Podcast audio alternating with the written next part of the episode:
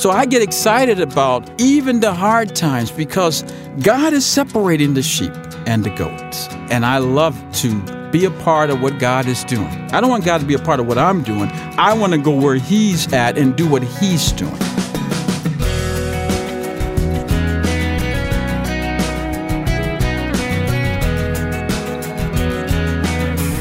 Welcome, everyone, to First Person, a weekly conversation centered on a person's story of faith and calling. I'm Wayne Shepherd, and this week you'll meet Tommy Moore of World Relief.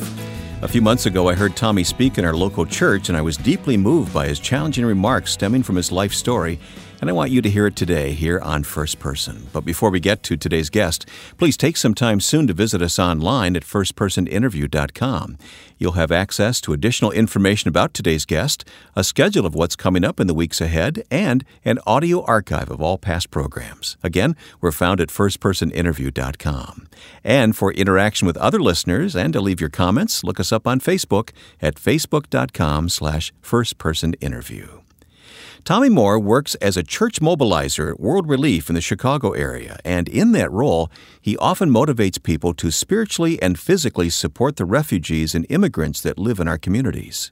But Tommy's story of how God formed his heart for this work is exciting, and I started by asking him to explain his role at World Relief. Well, currently I'm working and have been for about a year as their church mobilizer.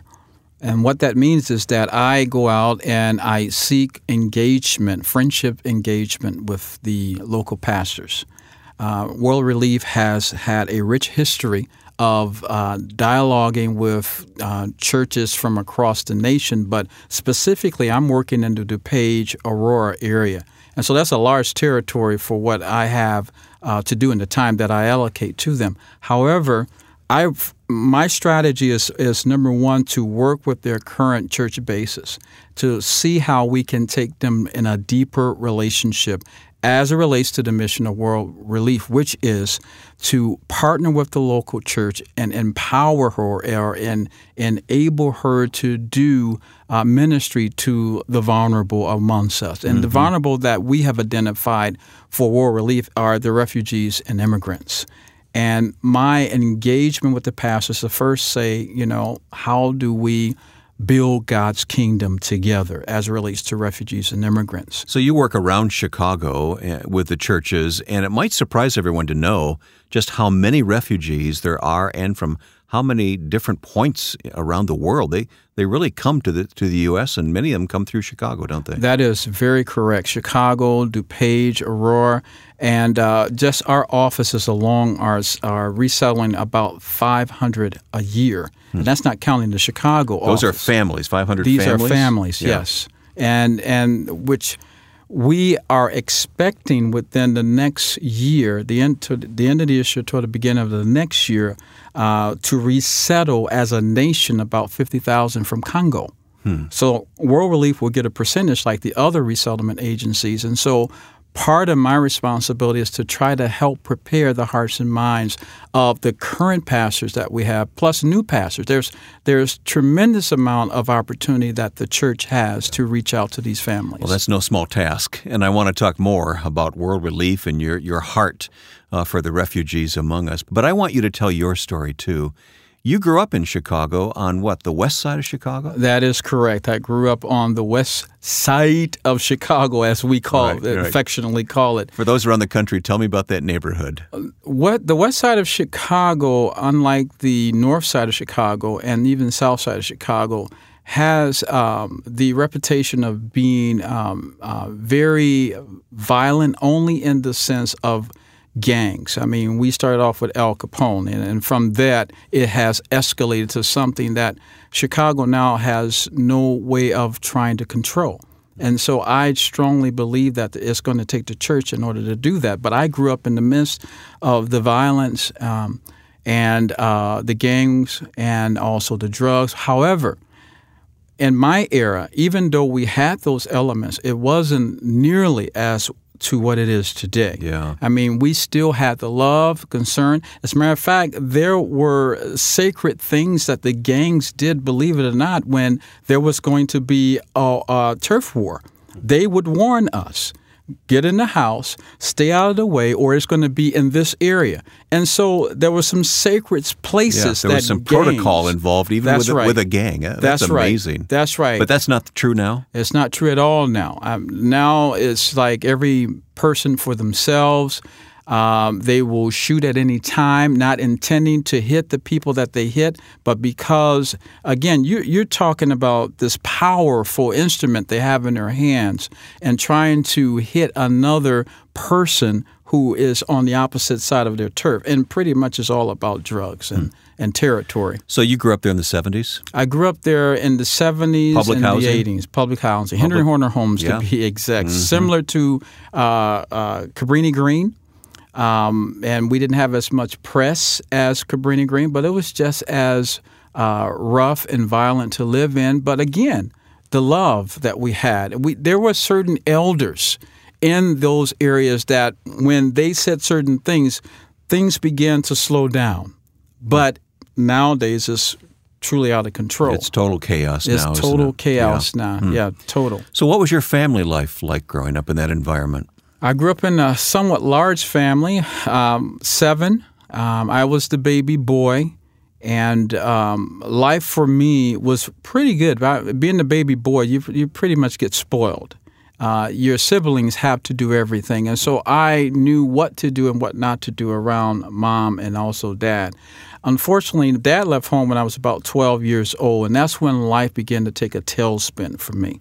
Not having that father figure, that role model in my life began to really uh, cause me to ask the questions why am I here? What's my purpose in life? And I'm talking 12 and a half, 13. Very, I became very, very suicidal in my mind. Wow. Never really attempted to kill myself, but contemplated almost every night be, before I laid my head on the bed Because it just seemed hopeless? seemed hopeless for me. I did not. This is the the irony of uh, housing. It was probably in the mid to late '70s that they started gating up the uh, ramps in housing.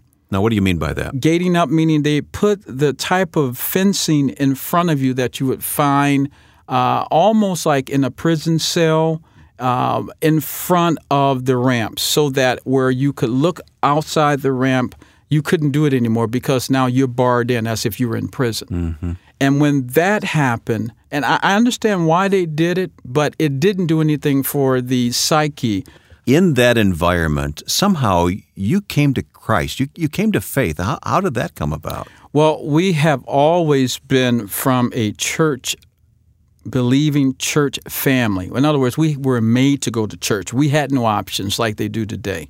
Uh, whether mom or dad went, you went, and so Church when- was part of the social church fabric was a part you. of Yeah. our fabric. And so when we moved into this new area called the Henry Horner Homes, we were new on the block. We didn't know where to go, and so mom said, "You're going somewhere." Well, we had a large metropolitan church right behind where we live. I'm talking about directly behind the building, but no one came and knocked on our door. So mom saw the building and said, "That's the place where you all are going to go." So we did. It was four of us at the time still living at home. We dressed and got ready and went over to the church and we were shunned. You were from the neighborhood, though. Neighborhood, it was same people group, but it was the upper class folks that were mo- coming oh. in to the church. So, Oh. so you were words- rejected by other blacks? Yes, we were. They were commuting in. So I came home, being the spokesperson that I am, and I said, "Mom, that church don't like us at all." And she says, "Okay, fine. You don't have to go there, but you will go somewhere." Hmm. Lo and behold, about a month later, we still didn't find a place, and I was happy about that because my church on Sunday was sports. Mm-hmm. But Mom saw this blue bus coming through the neighborhood.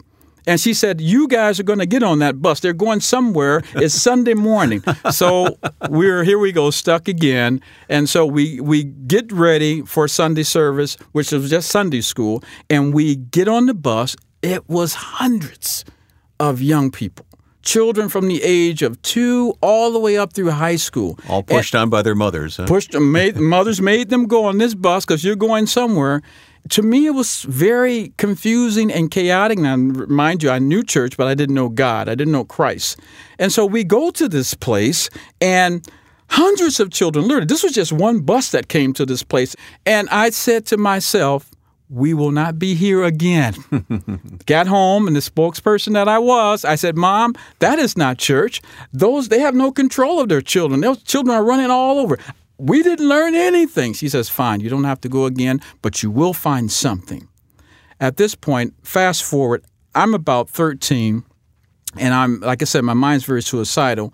My brother Melvin began to believe in me, and he began to tell me that I could be somebody. Hmm. And he's two and a half years older than I am, and He became a father figure. he became my father figure. He became the person who said, I'm going to make sure you do good. He kept saying to me almost all the time, The only reason I live is for you. And so I was six feet tall at the age of 13.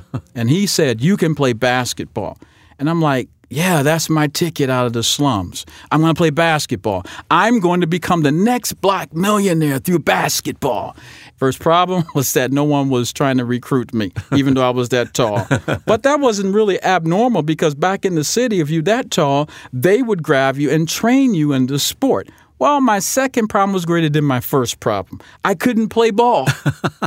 but Melvin said, I'm going to solve that problem. You had the height, but not the coordination? I had the height, no coordination at all. But Melvin, he taught me basketball before and after school, and he beat me profusely, and it made me determined to do something well, and that was basketball. We'll go further into the story of Tommy Moore coming up in the second half of today's edition of First Person.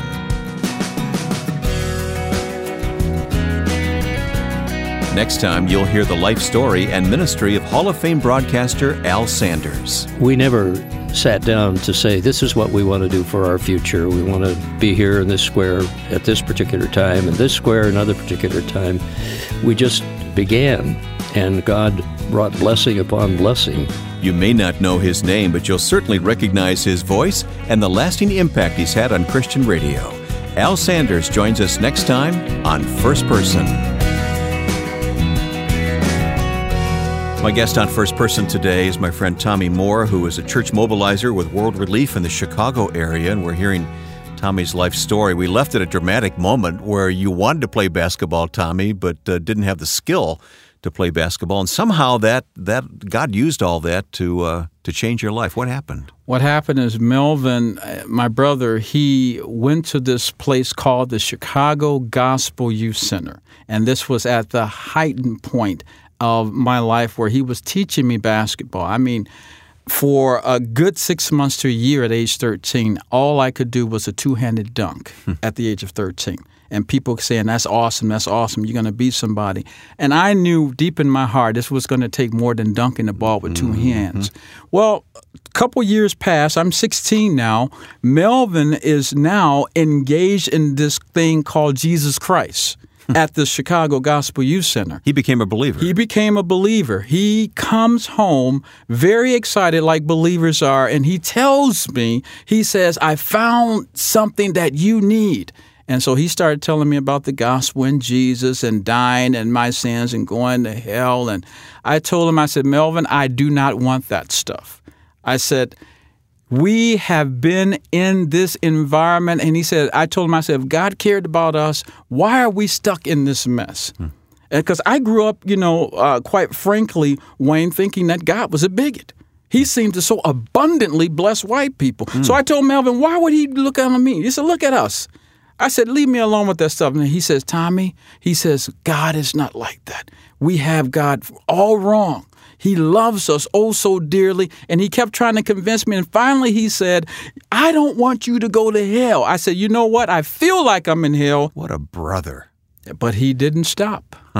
He kept praying, and then finally he said, "We got some boys and guys down there at that youth center who can beat you behind in basketball," and that's what stopped me in my tracks, literally, because he was my number one fan. And now he said, "There's some people who can whoop me. I gotta go." He knew what button to push. He he? knew what button to push. Long story short, I go down to this youth center, I play basketball, and I'm having fun. I said, This is my new home. I don't have to worry about fighting when I won the game of basketball. And by the way, I didn't hear any profanity. I'm like, this is crazy. it was a it was converted horse stable into uh, a place of uh, where young people can come and they've had basketball and volleyball. You can play simultaneously. Another level, they had all type of recreational games. But he says, Tommy, I still want you to get to know this Jesus. Well, it was a high school night, 16 to 18 years older in this room. Well, they were playing a movie called Thief in the Night. Oh, I remember. Yeah. And that was the movie that God used that to right? draw me to Himself. All about the second coming. second coming of the Lord. and I said, God, I'm so glad you didn't come back. I would have been left behind. Hmm. And so I didn't receive Christ that night, but I went home on the bus and I thought about my life with Christ. Made up in my mind that if if God allowed me an opportunity to get back to the Gospel Youth Center, that I will give my life to Him completely. Because I had to wrestle with this thing. What does this mean for me? I mm-hmm. got to change who I am. I got to change the way I dress. What does all this mean, God? So finally, I make it back Friday night. Preacher got up. He said some things. I don't even know what he said. I was just too ready. Now, remember, there's about 120 high schoolers from all across the city of Chicago in this room. And so he asked the question at the end of his message anybody want to receive Christ? He says, come forward. Well, I wasn't moving. It's too many people in this room. Mm. The peer pressure was just tremendous. Then he said, okay, fine. You don't want to come forward? Raise your hand. I didn't do that either. I don't think so. So when he dismissed everybody to go downstairs, because it was a three level building, we went. They went downstairs. I sat in my seat. I grabbed them by the shoulder once everybody left and said, I need to know more about this Jesus. He was somewhat shocked, took me in the next room, opened his Bible, and did the best thing that anybody could do for anyone seeking Christ. He began to explain the gospel line upon line. And he says, Young man, just before you pray and receive and repent of your sins to Christ, I just want you to know it doesn't mean everything is going to turn from bad to good. Hmm. It doesn't mean that you're going to start walking on a bed of roses. But it does mean that He will give you whatever you need to weather whatever storms that may come your way. And I told him, I said, I don't understand all of what you're talking about, but I know I need Him. Yeah. So I received Christ in my life. I asked Him to, to take charge. And when I said amen, I didn't hear any bells, any whistling, no lights, no singing, but I knew that I knew that I knew that I knew, Wayne, that something was different about Tommy Moore at 16 years of age. And your life turned on It that turned. point, didn't it? It turned from that point on. Uh, It took a good six months to a year before I discovered it means a full expression of who I am, a, a full surrender, but it changed. Well, uh, we're going to have to again skip so much. We've got about five minutes left, and I want to get to the message of your life, Tommy. You express it so well. But I know Moody Bible Institute came into play there, and you went to school, you became a pastor, you worked with Compassion International, became a pastor again on the west side, the home turf for you in Chicago. Yes. World Relief now. Uh, talk to me about what you how I mean your family came along, your wife, and Right, these right. these these kids that you have that are grown now. But, Yes. Uh, tell me about the message of your life and, and, and talk to us about how we should look at our lives. My, the message of my life has been my love of God with all my heart, soul, mind, and strength, and to be a responsible person while on planet Earth mean meant for me is to love my wife the way God loved her. Period. Like he, like Christ loved the church. And that my children may see the expression of that so that when they moved out on their own, they had some godly examples. That was your first call. That was as my first husband call. and father. That's the reason why I stopped going to Moody, and God, some 15 years later, allowed me to finish school through Fuller Theological Seminary. Because your family was your ministry. Because my family was and is my ministry at that time. And so through that, God began to open other doors. We've had some challenging times, but one thing I know for sure that He has called all believers to this primarily after loving him with all our heart, soul, mind, and strength, he's called us to begin to make holistic disciples and to begin to live out our faith in such a way that we begin to transcend the ethnic and economical and the the the social ills and denominational ills that keep us apart this whole idea, my passion in life now has been for the last 15, 20 years, and I imagine it'll be this way until he takes me home, is to be used by him to help develop holistic disciples and to challenge the body of Christ, my brothers and sisters in the Lord, to come out from amongst those things that keep us apart those denominational backgrounds, those ethnic uh, cultural backgrounds, what we call race, and also those socioeconomic backgrounds, because God wants a body that loves Him for who He is, He is, and to love one another. And this is why I see the whole way of reaching out to refugees and immigrants as God giving us another chance he He's go bringing to them all to the us. nation. Yeah. He's bringing them to us now. They're right at our doorstep. Now we can mess up and decide that we are not going to deal with the refugees. As a matter of fact, I will help the refugees. I'm just not going to mess with the immigrants Mm. because they're not here legally. They are undocumented. That's that's the new word we use. Mm. Yeah, of course, yeah. it used to be illegal. We're trying to change the language. aren't we? No, the thing is, God has called us to love all peoples, especially the strangers among us. And so, my passion is being used by God to challenge us to look beyond ourselves and say, what does the King of Kings require? What is his agenda? Because it definitely is not doing quote unquote church the way we're doing church. He wants to build this new kingdom, his community, his way. And so I'm just passionate about wherever God would open that door for me to speak the language so that people begin to understand that people have not been taught what it means to be a true, holistic, full disciple of this new kingdom. And that's what God is building. All right. Do you sense a stirring? Do you sense that things are beginning to change? Yes, I do. I do. I, and, and the reason why I sense that they're changing is because we as the church don't know what to do. We can't throw money at these things that are going on anymore, although we have it to do. Mm-hmm. And so it's driving us now back to ask the question Lord, what are you saying? Hmm. With all of the turmoil and violence that's happening worldwide, but especially in our own nation, it's going to drive the church back to her knees. Think about 9 11. That's the only time the church got back to her knees and began to say, Lord, what are you saying? God is bringing down our gods because He says, I'm a jealous God. There'll be no other before me. Our gods, I strongly believe in America, one of them is our economics and our comfort. And God saying, for the people who know me and love me, I got something different planned for you. This is your life is my life. Now, remember, you gave it to me when you prayed that prayer? We didn't think it was all of us, but God said, it's all of you. That's what I want. So I get excited about even the hard times because God is separating the sheep and the goats. And I love to be a part of what God is doing. I don't want God to be a part of what I'm doing. I want to go where He's at and do what He's doing. So, yeah, I get very excited about that, Wayne. It never ceases to amaze me the circumstances that God uses to prepare a person's heart for ministry. I loved hearing Tommy Moore's story today and see how the Lord is using him today to teach us important lessons about helping others. If you'd like more information about Tommy and his ministry with World Relief, it's available online easily at firstpersoninterview.com. We're also available on Facebook at facebook.com slash firstpersoninterview. Next week, our guest will be a very familiar and longtime voice on Christian radio. Al Sanders will join us to talk about developing and hosting many of the radio programs that have been such a blessing through the years. Now, with thanks to my friend and producer Joe Carlson, I'm Wayne Shepherd. Don't miss the conversation next time when you join us for First Person.